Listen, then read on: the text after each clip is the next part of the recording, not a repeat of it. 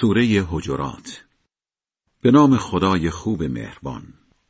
مسلمانان قبل از آمدن حکم خدا و رسولش سر خود کاری نکنید و در حضور خدا مراقب رفتارتان باشید چون خدا شنوای داناست.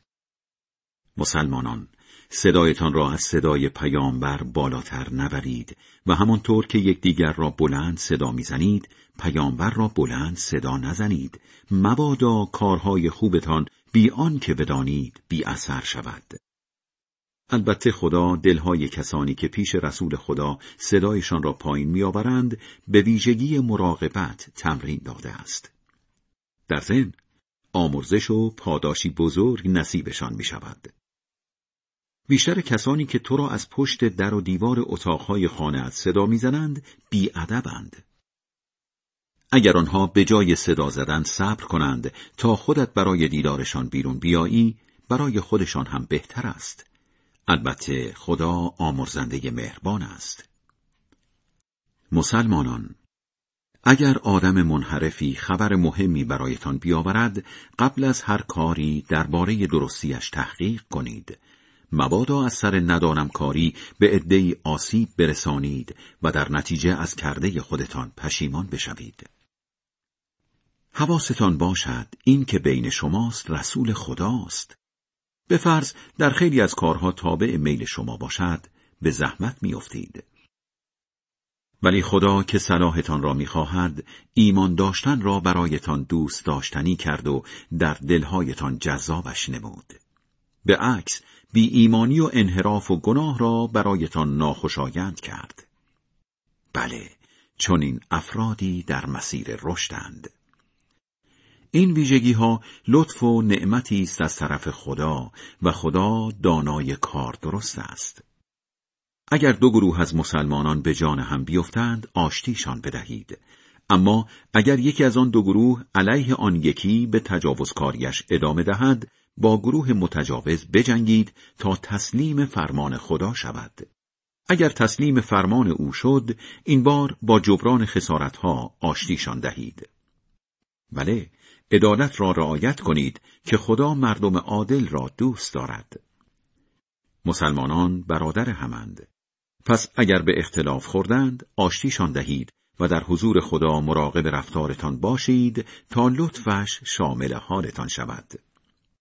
مسلمانان مردها مردها را مسخره نکنند شاید آنها بهتر از اینها باشند.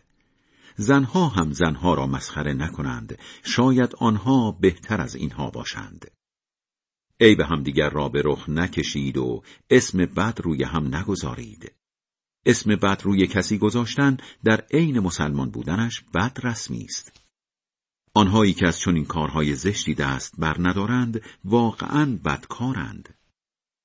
مسلمانان از بدگمانی درباره مردم که مرضی شایع است دوری کنید. چون این بدگمانی ها سهلنگاری فاحشی است. در زندگی ها تجسس نکنید از همدیگر غیبت هم نکنید. هیچ کدامتان دوست دارد گوشت برادر مردش را بخورد؟ معلوم است که از آن متنفرید. در حضور خدا از این عادتهای زشت دست بردارید که خدا توبه پذیری مهربان است. مردم ما شما را از یک مرد و زن آفریدیم. اما به ملتها و نژادهای مختلفی تقسیمتان کردیم تا همدیگر را بشناسید. اینها که ملاک برتری نیست بلکه با ارزشترین شما از نظر خدا با تقواترین شماست. زیرا خدا دانای آگاه است. جماعت بی فرهنگ می‌گویند ایمان آورده ایم. بگو ایمان نیاورده اید بلکه بگویید اسلام آورده ایم. آخر هنوز نهال ایمان در دلهایتان جوانه نزده است اگر واقعا فرمان خدا و رسولش را ببرید خدا از ثواب کارهایتان چیزی کم نمی کند چون او آمرزنده مهربان است مؤمنان واقعی کسانی هستند که به خدا و رسولش ایمان دارند و بعد در حقانیت باورهایشان شک نمی کنند و با مال و جانشان در راه خدا مبارزه می کنند.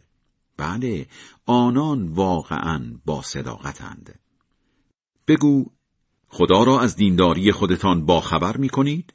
در حالی که خدا آنچه را در آسمان ها و زمین است می‌داند. بله خدا هر چیزی را می‌داند. از اینکه اسلام آوردهاند سر تو منت می‌گذارند. بگو برای اسلام آوردنتان سر من منت نگذارید بلکه خداست که با راهنمایی کردنتان به طرف ایمان سرتان منت می‌گذارد. تازه اگر در همین ادعایتان هم راستگو باشید.